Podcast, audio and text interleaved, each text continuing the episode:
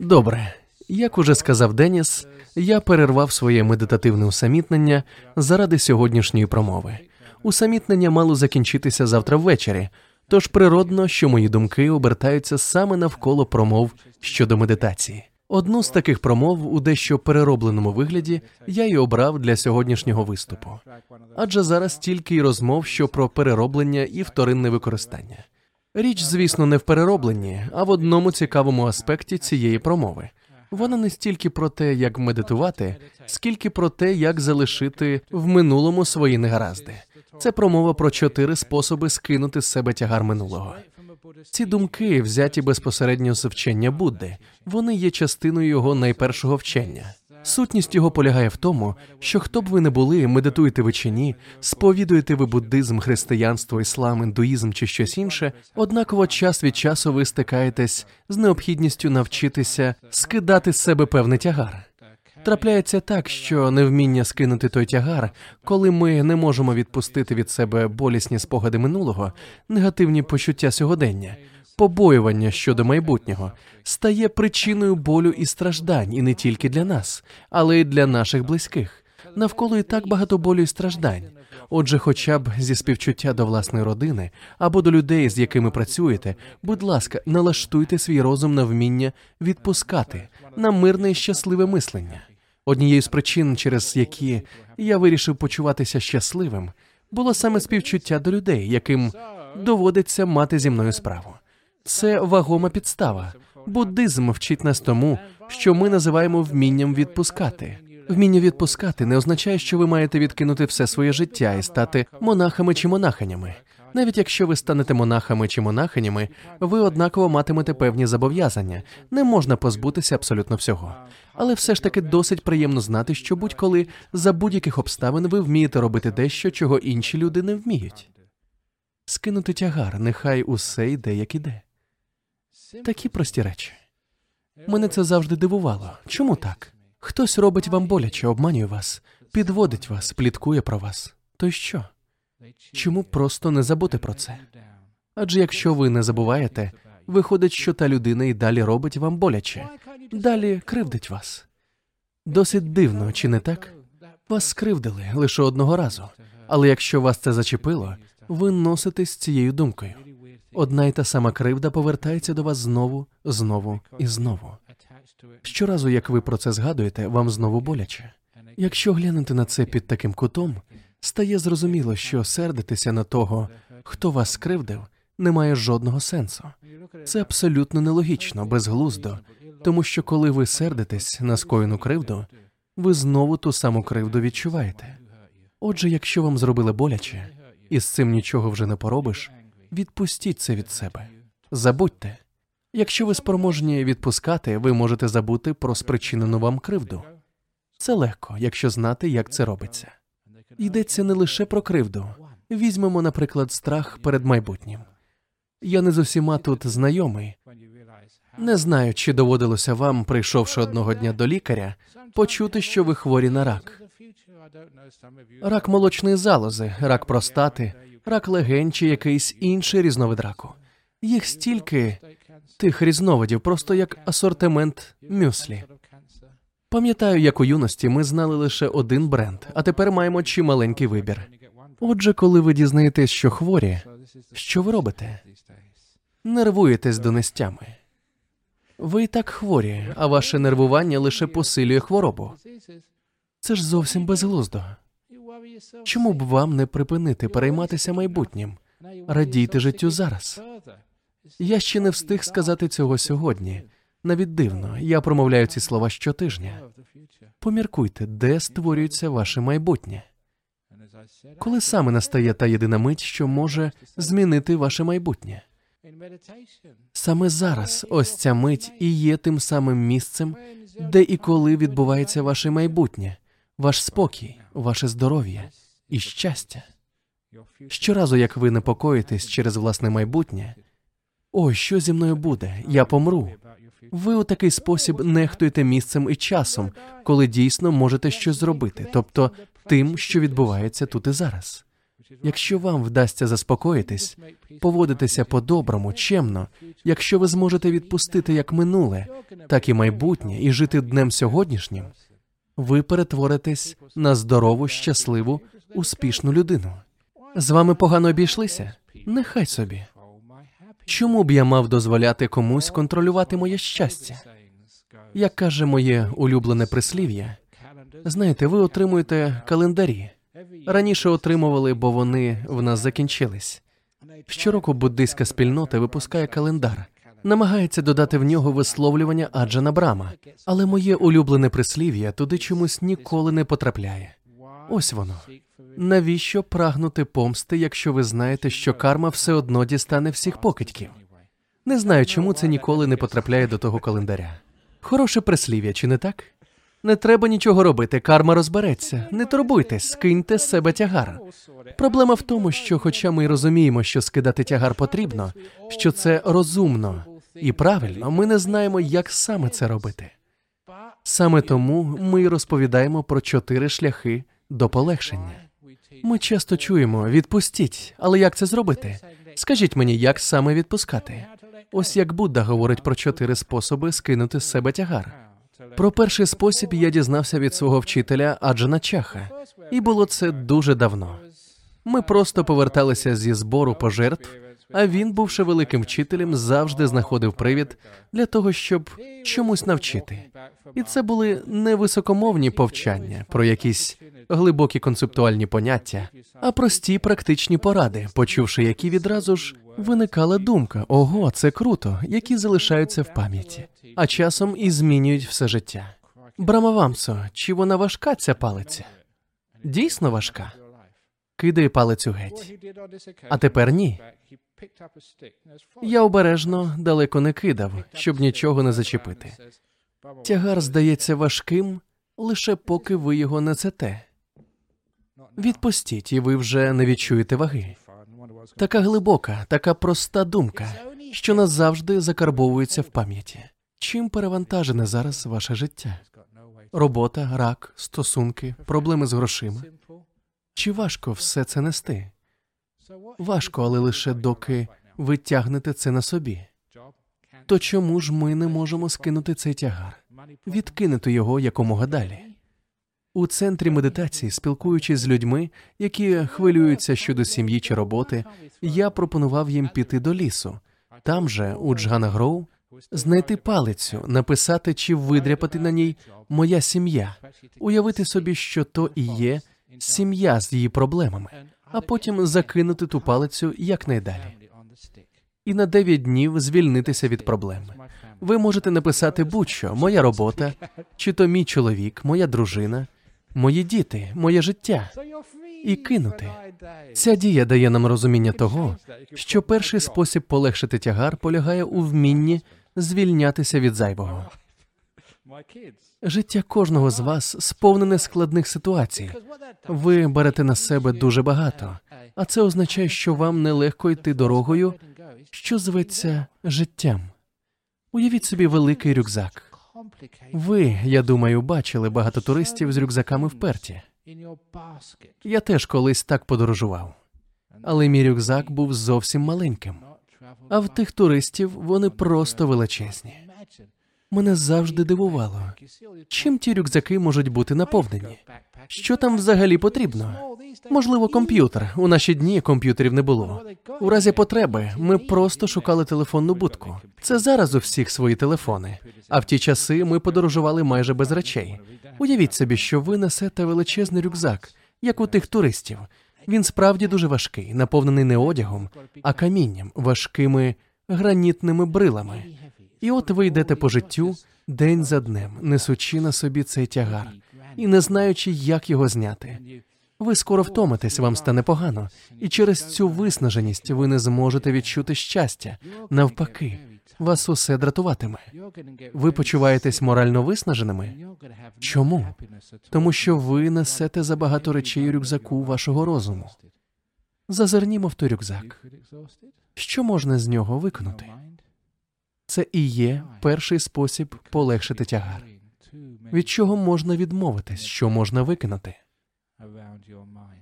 Чудово, виявляється, можна виконати багато речей, і жодної біди не станеться. Жодної біди не станеться, якщо ви викинете з рюкзака всі свої тривоги щодо минулого і майбутнього. Це найперший великий камінь, якого ви маєте позбутися. Я нічого не знаю про вашу історію, добра вона чи погана. Гадки не маю, бо свій камінь я давно вже викинув. Ви вільні від свого минулого. Минуле це тюрма, це камера, але її двері відчинені. Ви можете вийти звідти будь-якої миті. Однак часто трапляється, що люди, подібно до тих, хто довгий час провів у в'язниці, відчувають острах від самої думки про вихід. Вони звикли до камери, їм важко вийти з неї. Але щойно їм стане сміливості відпустити минуле, як подібно до в'язня, вони полишають свою тюрму. Воля. Ах, яке полегшення, яке щастя, що я позбувся цього тягаря, цього болю, цього величезного каменя.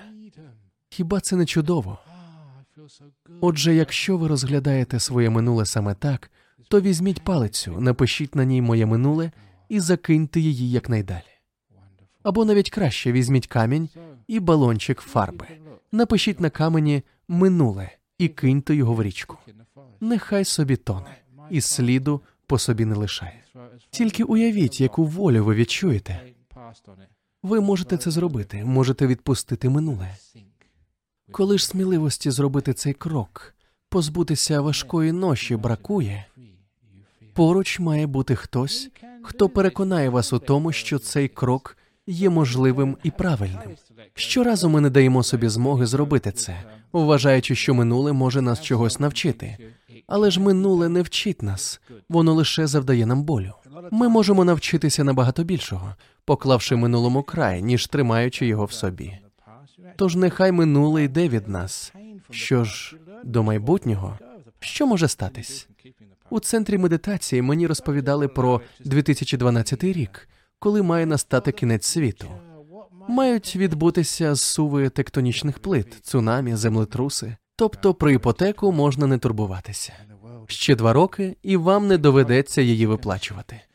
Кінець світу, звісно, не настане ні за два роки, ні коли б то не було ще. Ви так насправді не думаєте, хоча люди обговорюють кінець світу навіть в Індонезії. Я чув про це навіть на островах. Я їм сказав: слухайте, ставлю весь свій монастир і всю спілку буддистів Західної Австралії разом з усіма її активами проти вашого будинку. Якщо кінець світу таки настане, забирайте монастир і всі активи буддистської спільноти Західної Австралії. Якщо не настане, ми заберемо ваш будинок. Чомусь досі ніхто не погодився прийняти це парі. Звісно, ні, невигідна була б то угода. Та люди все ж бояться майбутнього.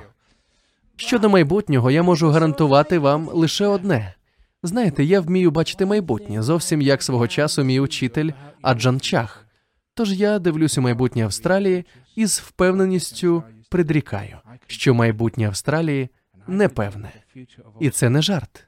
Це просто демонстрація того, що неможливо передбачити, що станеться. Неможливо точно знати, що і коли відбудеться. Життя сповнене несподіванок, і невідомо звідки саме вони можуть з'явитись. Життя таке мінливе, тож не переймайтесь майбутнім. Відкиньте від себе думки про нього.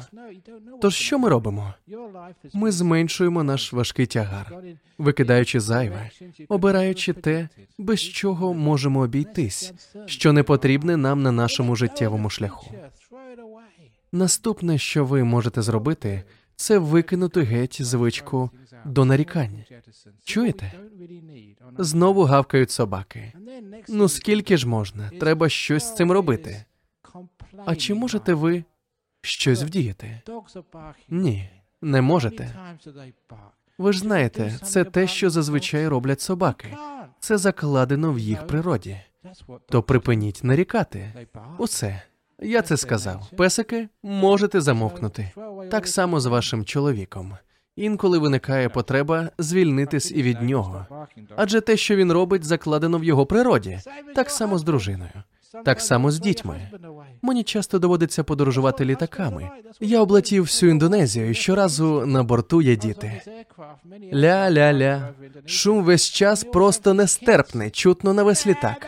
Інколи хочеться просто відчинити двері і викинути їх, але не можу, бо я милосердний монах. Тож замість того, щоб викинути ту верескливу дитину, викиньте за вікно свої нарікання, припиніть скаржитись, нехай собі верещать. Якщо звернемо увагу на власне мислення, можемо помітити звичку все критикувати, звичку до нескінченних нарікань. Гадаю, ви розумієте, про що я. Звичка все критикувати, на все нарікати може звести з розуму. Такій людині завжди щось не так. От хоч би спілка буддистів. З цим місцем завжди щось не так. Наприклад, сьогодні чай не такий, як треба. Це нікуди не годиться. Якщо так трапиться знову, Деніс Шепард, пане президент, я більше не приїду. Ні, звісно, ми так не думаємо, бо звичка на все скаржитись є негативною і веде в нікуди. Навіть якби тут був такий чай, як я люблю, однаково хтось встиг би випити його раніше за мене. Тож байдуже. Йдеться про те, що треба позбутися цієї звички, викинути її геть. Вона до добра не доводить. Звичка до нескінченних скарг зводить вас з розуму і робить життя і спілкування з вами просто нестерпним. Ви принаймні можете сказати, що не хочете так думати, можете викинути це з себе. Просто візьміть і позбудьтесь негативу. Треба позбутися поганого мислення, негативного мислення, а подекуди й частини позитивного мислення. Річ у тім, що інколи ми думаємо забагато, і це не дає нам спокою. Що більше ви замислюєтесь над життям, то менше ним насолоджуєтесь. Ви не прислухаєтесь до тлумачення. Коли ви читаєте книгу про життя, думки та ідеї наповнюють ваш розум, не залишаючи місця для радості в реальному житті. Схожа історія показана в одній давній притчі про Лао Цзи. Щовечора він вирушав на прогулянку і брав з собою одного учня. Лише один з них міг супроводжувати великого вчителя. Було у них непорушне правило. Той, хто вирушав на прогулянку з великим даоським учителем, мусив мовчати, йому не дозволялося ані слова вимовити. Одного разу під час такої прогулянки вчитель та молодий учень піднялися на гірський хребет. Саме заходило сонце, і це було таке розкішне видовище, що юнак не втримався і промовив: Ух, як же це прекрасно! Він порушив правило. Лао Цзи розвернувся і попрямував назад до монастиря. Більше він не брав цього учня з собою на прогулянки. Приятель того юнака став просити за нього, кажучи: послухайте, він же промовив всього лише кілька слів. Пожалійте його, майте до нього трохи серця. Та й взагалі, чому те мовчання таке важливе? На що отримав сповнену глибокої мудрості відповідь учителя? Він пояснив, коли той юнак говорив про прекрасний захід сонця, він більше не милувався заходом, він милувався лише словами. Він більше не милувався заходом, він милувався лише словами. Це дійсно дуже глибоко. Щоразу, як ви думаєте, який прекрасний захід сонця, ви більше не милуєте заходом, ви милуєтесь словами. Багато хто з нас упродовж усього життя милується саме словами, а вони відокремлені від реального життя. Ми не відчуваємо, не бачимо, не чуємо. Ми живемо в нашому уявленні про те, що, як нам здається, ми бачимо, чуємо та знаємо. Тож багато чого варте вміння скинути з себе ці уявлення і спокійно жити собі далі. Немає потреби робити це постійно. Просто час від часу намагайтесь позбавлятися зайвого. Я вже розповідав колись історію про поличку над каміном у домі моєї матері. Моя мати вже досить поважного віку, живе у своєму домі в Англії. У тому домі, як і в багатьох англійців, є камін. Над каміном є поличка, де зазвичай тримають різні сувеніри, пам'ятні дрібнички, фотографії і таке інше. Одного дня, проживши вже кілька років в Австралії, я поїхав навідати матір і привіз їй сувенір. Який сувенір можна привезти з Австралії? Мені колись подарували дуже милого іграшкового кенгуру, такого пухнастого. От його я й привіз матері. Їй дуже сподобалось, і вона поставила ту фігурку на камінну поличку. У наступну поїздку я привіз їй фігурку коали і знову почув: ой, як гарно! Щоразу, як дивлюсь на них, згадую тебе в Австралії. Коалу вона теж поставила над каміном. Наступного разу я привіз фігурку рибалочки Кукабари, потім качкодзьоба. Коли я збирався до неї вп'яти, мені вдалося дістати вомбата. Вомбат, на жаль, був завеликий, і коли вона намагалася поставити його на поличку, усе інше падало. Годину не менше вона провела в намаганнях розставити всі фігурки, але вони продовжували падати. Я запитав, чому ти не викинеш решту? І почув у відповідь: ні, вони такі милі, нагадують мені про тебе. На тій полиці було повно непотребу. Я сказав, мамо, це ж як з людським розумом. Якщо тримати в голові забагато проблем, це призводить до нервового зриву. У твоєї камінної полички точно нервовий зрив. Саме так і відбувається, якщо ми накопичуємо забагато думок або речей. Якби я поставив на свою камінну поличку кенгуру, більше там нічого б не стояло. Якщо мені подарують щось інше, я приберу звідти кенгуру і поставлю щось інше. Так і у вашому розумі усьому має бути свій час. І тоді в камінної полички вашого мозку не буде нервового зриву. Я саме так і дію. Я роблю дуже багато. Ось щойно об'їздив з лекціями всю Індонезію.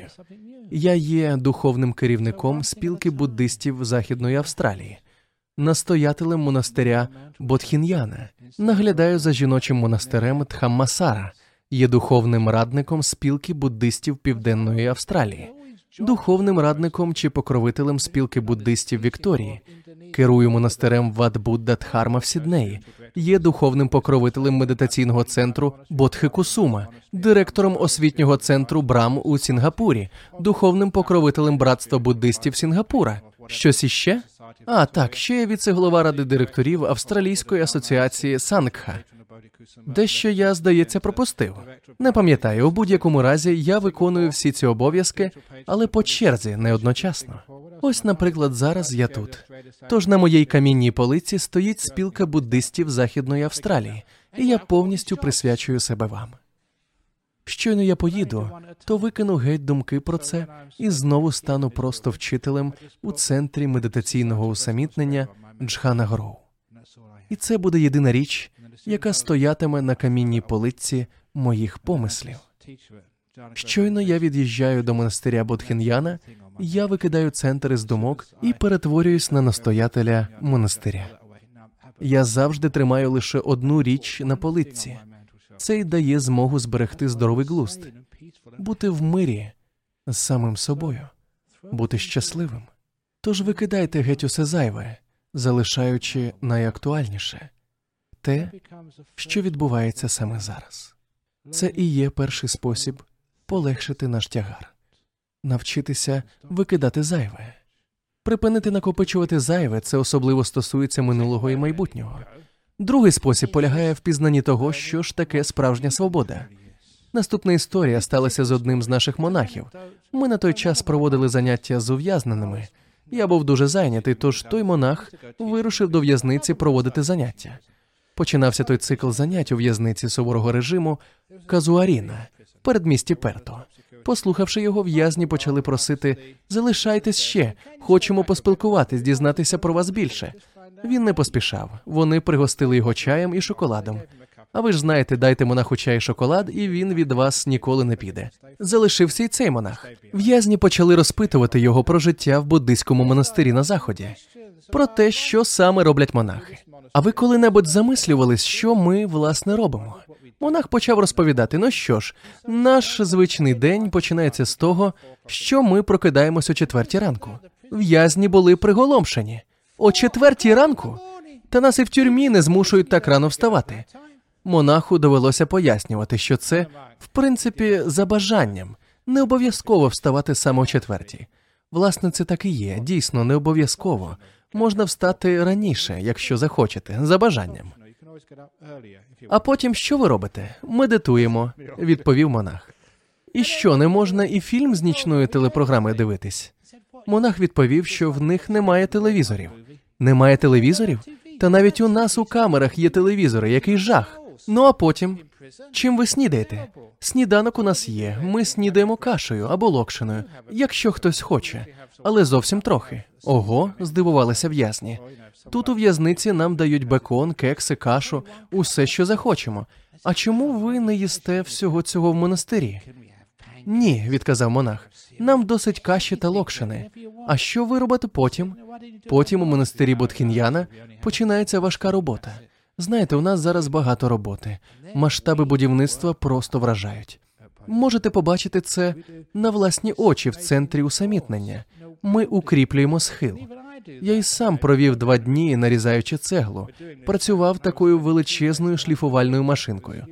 Весь був у пилюці.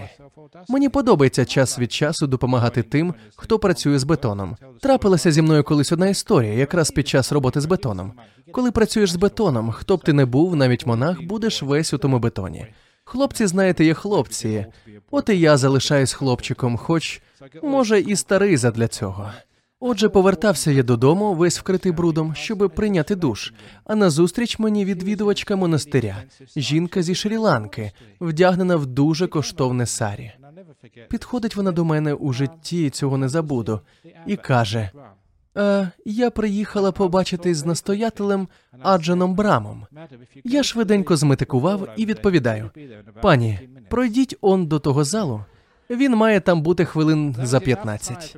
Мені вистачило цього часу, щоб зайти до себе, прийняти душ і перевдягтися. Я прийшов до залу, де чекала на мене та жінка. Відрекомендувався. Я Аджан Брам. А вона мене так і не впізнала. Ось який я був брудний. Ми з нею мило поспілкувалися. Я розповів їй про монастир, про буддизм, про те, що ми робимо. Все це справило на неї чимале враження. Перш ніж піти, вона заявила: знаєте, у вас просто чудовий монастир, і ви просто чудовий монах. Але не ображайтесь, маю сказати, що дорогою сюди бачила ну просто дуже брудного монаха. Раджу вам щось з цим робити. Я пообіцяв, пані. Я з ним неодмінно поговорю. Що я і зробив.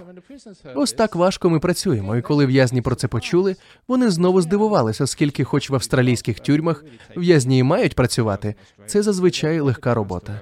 Нас ніколи не змушують працювати так важко, казали вони і питали. А потім ви обідаєте? Так, ми обідаємо. Ті з вас, хто бував у нашому монастирі, знають, що ми їмо з великої чаші. Усі блюда опиняються в одній великій чаші. Інколи, щоправда, трапляється, що карі опиняється на спагетті. Тобто, ні, вибачте, не карі, крем. Крем на спагетті. Ви коли-небудь куштували спагетті із заварним кремом? Чого ви фукаєте? Не могли ви такого куштувати, але ви маєте рацію, то жах. Буває і спагетті з кремом, а якось мені поталанило їсти карі з морозивом, шоколадним морозивом. Ото вже точно гидота. Це тому, що ви їжу в чашу, яку несу я, як старший монах. Потім я передаю її комусь іншому по черзі. Ті, хто несе чашу після мене, можуть бути необережні, можуть тряхнути її, і тоді все перемішується, але то таке. В'язні почали говорити, що в тюрмі, навіть до окремої камери, їм приносять їжу на тацях, де все окремо. Крем ось тут, а спагетті он там. А що, ваші чаші не мають окремих відділень? Погляньте на наші чаші. Немає там жодних відділень. Це жодна чаша. Це огидно, заявили вони. А що ж ви робите по обіді? Ми медитуємо. Ну а там музику послухати, у футбол поганяти. Нам не можна грати у футбол. Ми медитуємо всю другу половину дня. А вам не стає нудно? Ні. Ми не нудьгуємо. Це ж наша справа. То ви, мабуть, відпочиваєте за вечерю? За вечерею? У монастирях не вечеряють, ми їмо лише вранці. Ну, знаєте, сказали в'язні. Навіть у тюрмі нас годують ввечері, і ще можна перекусити впродовж дня, коли заманеться. А що ж ви тоді робите ввечері? Чи можна вам пограти в карти, чи то в монополію, чи ще якось розважитись? Ні, відповів монах. Ми цього не робимо. Тільки не кажіть, що ви знову медитуєте. А як же? Звісно, медитуємо. Господи, це ж, мабуть, жахливе життя. А коли ж ви лягаєте спати у ліжко? Ліжко? Ліжко? здивувався монах. У нас немає ліжок, я сплю просто на підлозі. В'язнів це просто шокувало. Адже навіть у в'язницях в них були койки з матрацами, на відміну від монастирів, де всі, і я теж сплять на підлозі. Отже, в'язні були вельми здивовані. І не просто здивовані, їм стало шкода бідолашних монахів. І уявіть собі, один з них так розхвилювався за того монаха, що приїхав до них, а сам, виявляється, живе в таких жахливих умовах, що вигукнув: Ну і кошмар той ваш монастир. Кидайте його і приєднуйтесь до нас. І справді щось у тому є. В'язниці в Західній Австралії дійсно значно комфортніші за монастир Бодхін'яна чи навіть жіночий монастир Дхаммасара. То чому ж люди намагаються вийти з в'язниці і потрапити до нашого монастиря? У нас там цілі черги з охочих. Це змусило мене замислитись. А в чому ж, власне кажучи, різниця між нашим монастирем і тюрмою? Тюрма значно комфортніша, у монастирі правила набагато суворіші. То в чому ж різниця? Єдине, чим відрізняється монастир, це тим, що люди хочуть тут бути. У тюрмі, якою б комфортною вона не була, ніхто бути не хоче. У тому й полягає відмінність. Звідси робимо висновок, що багато речей у житті є власне в'язницями. Я бачив багато в'язниць, тих, що створював сам для себе, і тих, що створювали для себе інші. Будь-яке місце, де ви не хочете бути, це в'язниця. Якщо вам не подобається сьогоднішня промова, ви чекаєте, коли ж вона нарешті скінчиться, то цей зал в'язниця, тому що ви не бажаєте тут бути. Якщо вам не подобаються ваші взаємини, вони є в'язницею, тому що ви не бажаєте їх продовжувати. Якщо ви не отримуєте задоволення від роботи, це також в'язниця. Якщо ви хворі, навіть ваше власне тіло стає в'язницею. Будь-яке місце, де ви не бажаєте бути, є в'язницею. Є, щоправда, дуже легкий спосіб втекти з усіх побудованих нами для самих себе в'язниць. Не треба міняти ані чоловіка, ані дружину, навіть роботу не треба міняти. Навіть одужувати від хвороби не обов'язково. Усе, що вам потрібно, це змінити своє ставлення, захотіти бути там, де ви є. Якщо ви хочете там бути, ви вільні. Як би незручно чи навіть боляче вам не було, доки ви бажаєте продовжувати, ви вільні. Те, що ми називаємо задоволенням, і є другим способом зняти з себе тягар. Треба лише захотіти бути саме тут і зараз, що б тут не відбувалось.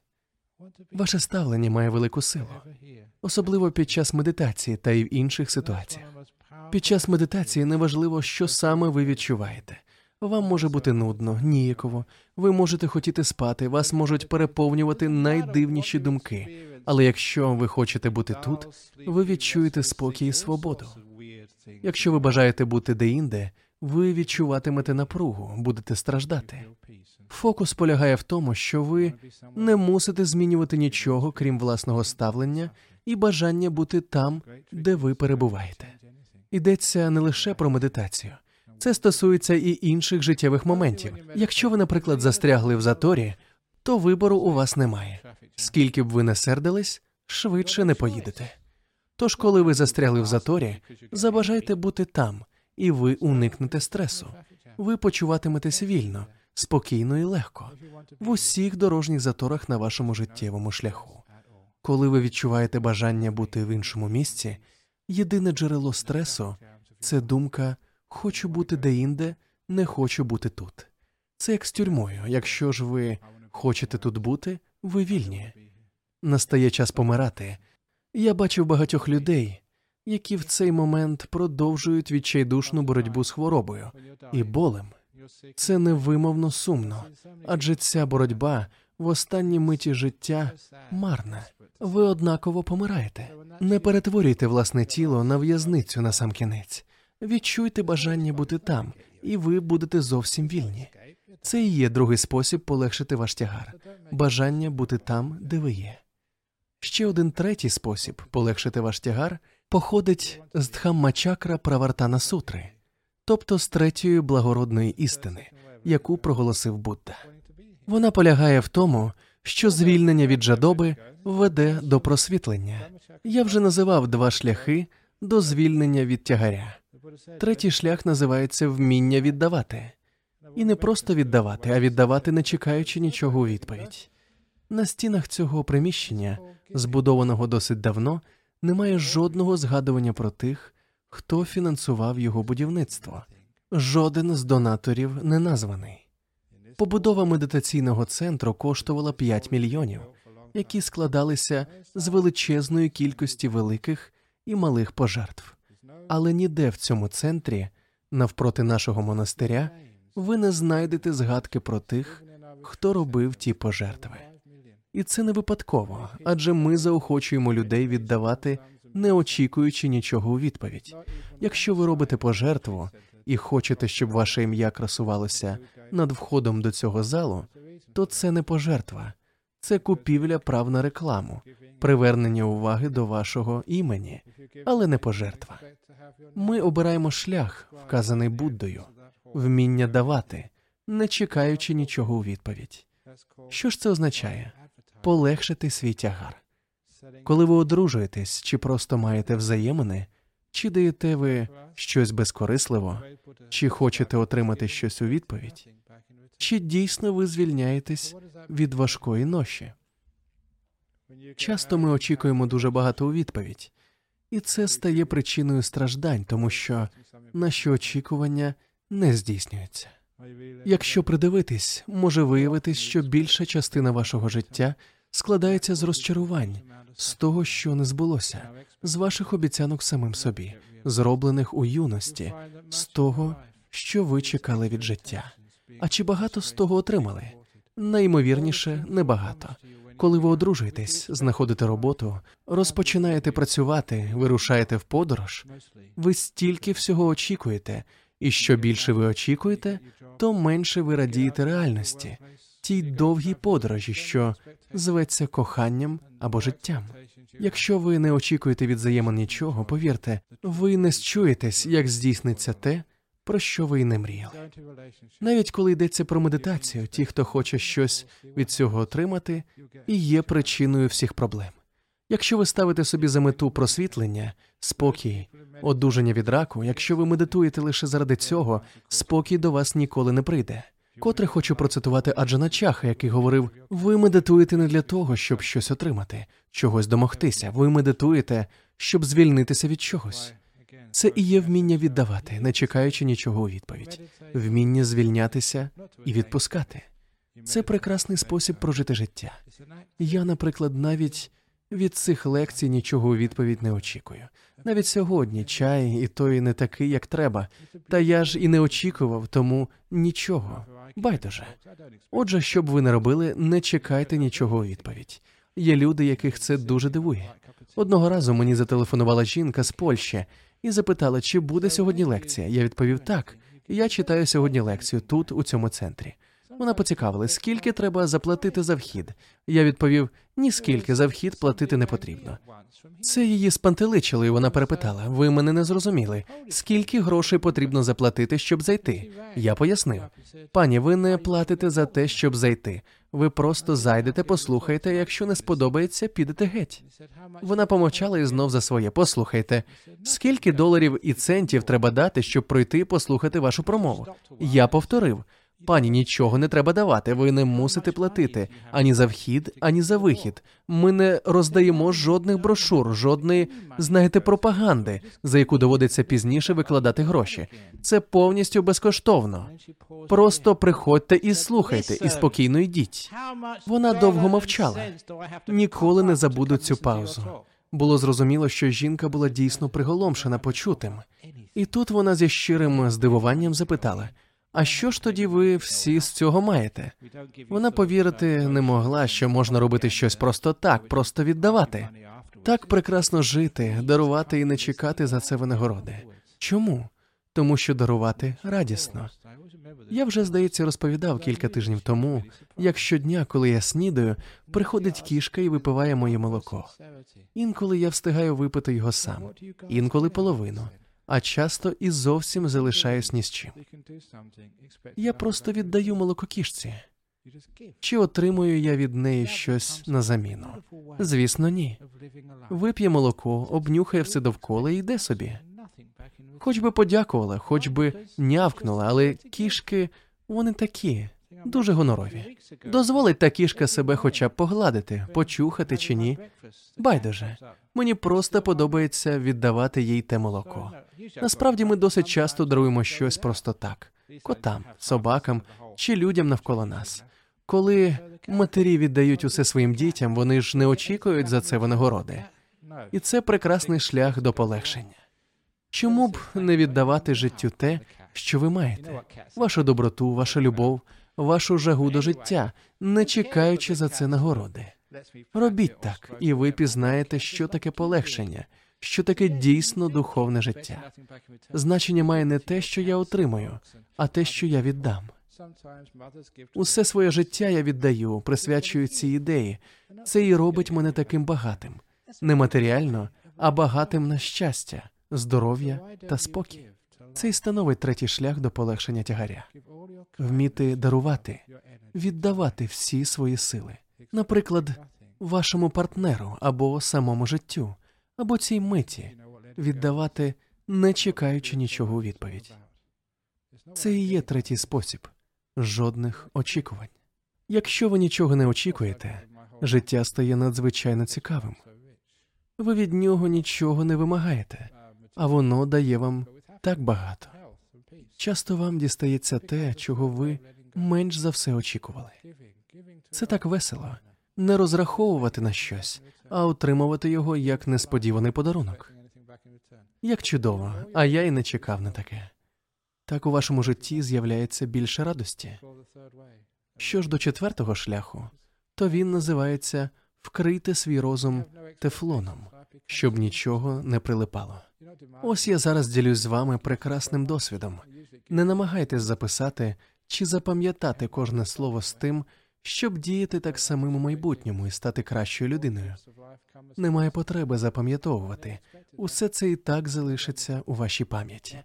Не намагайтесь накопичувати речі, не дозволяйте їм прилипати до вас. У вас є ця прекрасна мить, радійте їй, знаючи, що вона минає, і будьте готові зустріти наступну мить. Потім відпустіть і наступну мить також, і всі радості і біди, які зустрінуться вам на шляху, не прилипнуть до вас. Тобто ви будете вільні зустріти наступну мить, не даючи змоги тій миті, що вже минула, вплинути на майбутню. Пливіть за течією, не збираючи спогади, не чекаючи нічого від майбутнього. Якщо хтось вас образить, нехай ці слова пройдуть крізь вас, не залишаючи сліду. Як я завжди кажу, навіщо людині два вуха? Для того, щоб помічали, в одне влітає, з іншого вилітає. Отже, ми не мусимо нічого тримати в собі. Навіть щасливі моменти життя не треба тримати їх в пам'яті.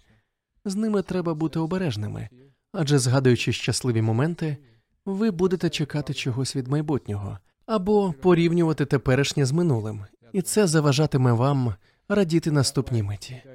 То як ще відпустити минуле, усі його радості і біди, щоб ані до вашого розуму, ані до тіла, ані до життя загалом нічого не липло, щоб ви завжди могли радіти прийдешньому, бути вільним від минулого, вільними саме зараз.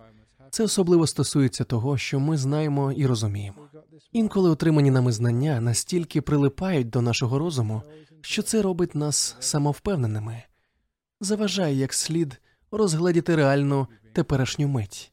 Люди, які знають забагато, не спроможні зрозуміти істину дня сьогоднішнього. Саме тому мені дуже до вподоби висловлювання, яке звучить так: ніколи не дозволяйте знанням стояти між вами та істиною. Ніколи не дозволяйте знанням стояти між вами та істиною.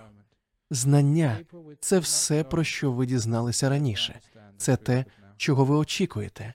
А коли ви очікуєте на певні події, ви розумієте, до чого я веду. Це стає на заваді вашій здатності бачити істину і винятковість у тому, що відбувається саме зараз. Так, отримавши забагато інформації про буддизм, люди проте часто неспроможні зрозуміти його сутність, неспроможні зрозуміти істину в тому, що відбувається навколо них зараз. Вони неспроможні примиритись з сьогоденням, не можуть почуватися вільними і по-справжньому щасливими, хоч що б відбувалось у їхньому житті. Чому? Тому що вони дозволили знанням стати між ними та істиною. Пам'ятайте, знання це лише дорожні знаки, які вказують напрямок, а не справжнє місце, куди ви прямуєте. Останнє порівняння не нове, але дійсно чудове. Щоб краще пояснити вам, що я маю на увазі під словами стояти між вами та істиною, я розповім історію про професора філософії. Це сталося тут, у Перті. Так, На прикладі того професора ми побачимо, що практичний досвід має велике значення. Так? Досвід перетворюється на минуле, коли ми намагаємось аналізувати його за допомогою знання, отриманого в минулому.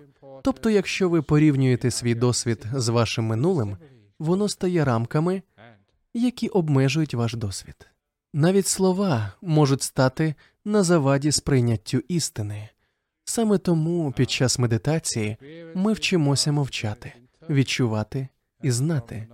Врешті так ми і пізнаємо істину, як це відчув на собі той учень Лао Цзи. Заговоривши, він уже не бачив заходу сонця, він бачив лише слова.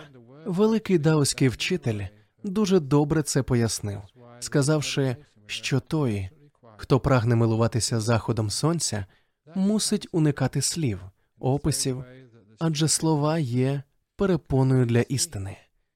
Добре, повертаємося до професора. Був собі професор, який викладав філософію в університеті. Взагалі, в історіях, які розповідають буддисти, професори філософії завжди погані. Тож, якщо тут присутні професори філософії, прошу пробачення, це просто традиція. Той професор, почувши, що в Перті відкриється новий п'ятизірковий ресторан, вирішив навідатися туди, покуштувати, як же там готують. Отже, він зателефонував до ресторану, щоб домовитися про час. Виявилось, що охочих було так багато, доведеться чекати два місяці, щоб потрапити до ресторану. Попри це, він усе ж таки замовив столик і два місяці по тому прийшов до ресторану. У нього, звісно, попросили документ, щоб пересвідчитись, що він зробив замовлення. Усе перевірили, усе було вірно. Отже, він увійшов, метрдотель провів його до замовленого столика. Вельми елегантний офіціант приніс йому меню. Меню було надруковане золотими каліграфічними літерами на цупких аркушах. Воно саме собою було витвором мистецтва, як і належить меню дорогого ресторану. Це вам не забігайлівка яка-небудь, а класичний п'ятизірковий ресторан. Отже, професор проглянув меню, з'їв те меню, розплатився і пішов. Річ у тім, що професор не розумів різниці між меню та їжею. Зрозуміли? Можна сказати, що меню це наші знання, а їжа, яку ми насправді їмо, це наш практичний досвід. Тому я й кажу: не дозволяйте знанням стояти між вами та істиною. Мусимо звільнитися від цього, адже так часто чуємо. Але ж Будда сказав, Ісус сказав, експерти стверджують, уряд заявляє. І що з цього? Цікаво знати ці ствердження, бачити напрямок, який вони вказують, але зрозуміти їхню справжню сутність можна лише через досвід.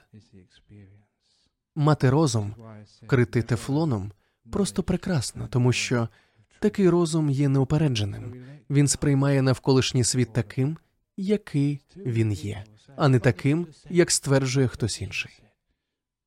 Навчитися бути вільними від упередженості це теж спосіб полегшити тягар. Такі дрібниці. Я вже розповідав відвідувачам центру медитації про те, як прожив 9 років на північному сході Таїланду. То була місцевість, яку оминула західна культура.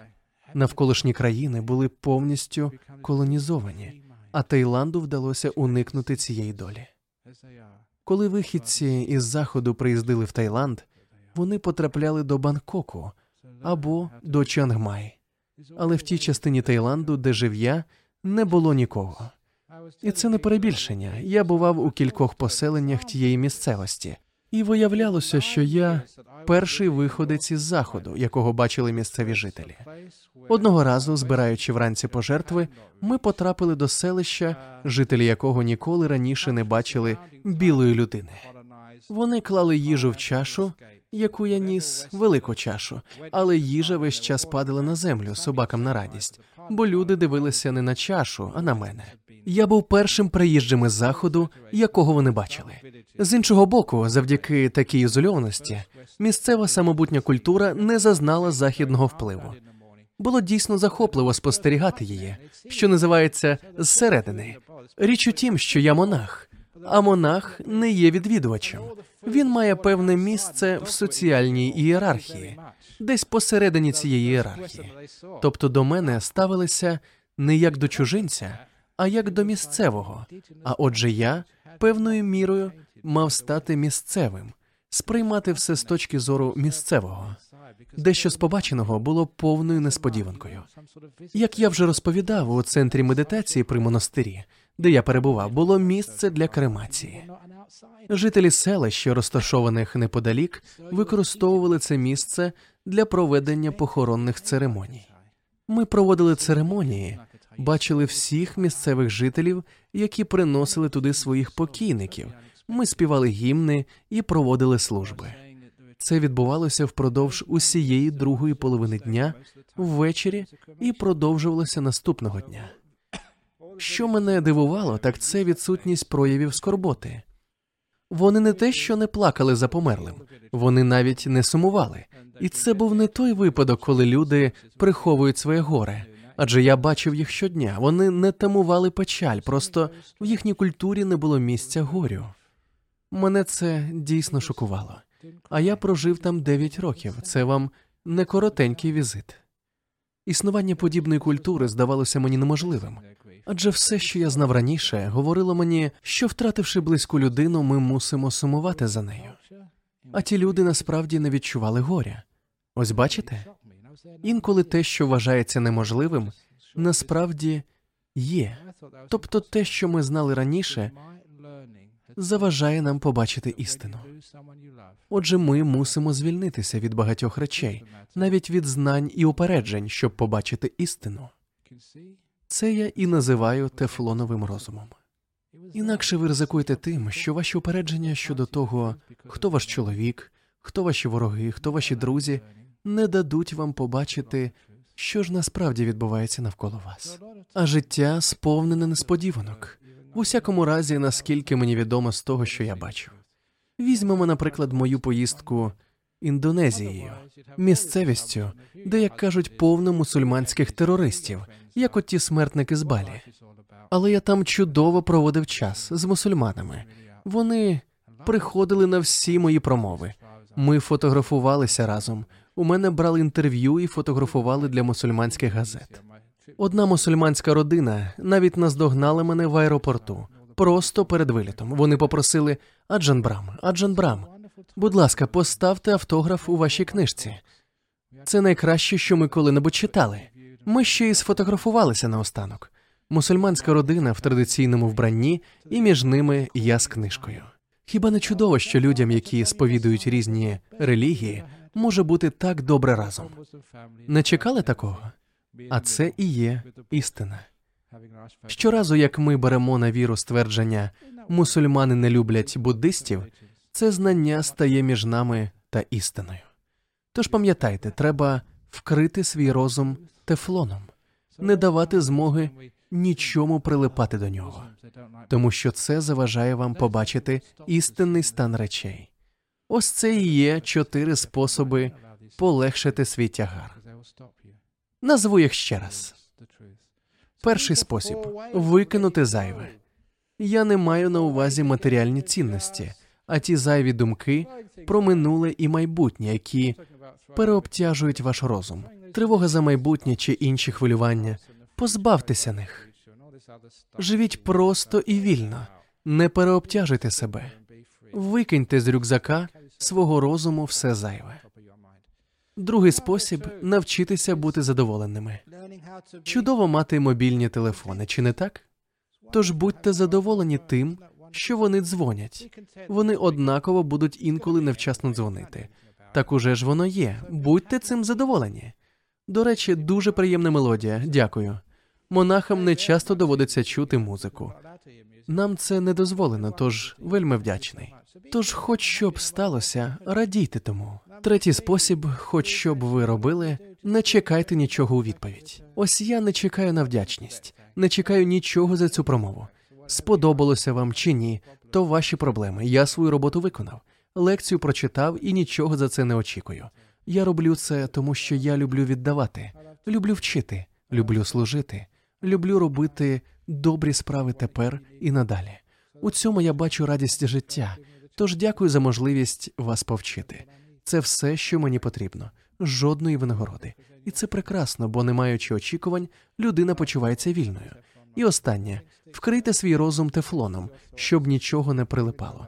Не тримайте нічого, особливо думок, навіть знання, будьте вільні. Навчившись цього, ви зрозумієте, що означає зняти із себе тягар. І якщо ви хоча б час від часу зможете так робити, ви переконаєтесь, що спроможні впоратися з будь-якими проблемами. Є час для важкої праці, коли треба нести свою ношу, виконувати свою роботу, свої обов'язки. Має бути й час опустити ношу, зняти з себе тягар. Проблема в тому, що ми всі, як представники західної культури в західному світі, так і уродженці Азії в тому ж західному світі, ми всі добре вміємо виконувати свою роботу, нести свою ношу, але не вміємо від неї відпочивати. Тепер ви знаєте, як зняти з себе тягар. Чотири способи це зробити. Дякую за увагу. Дякую. А я навіть не очікував.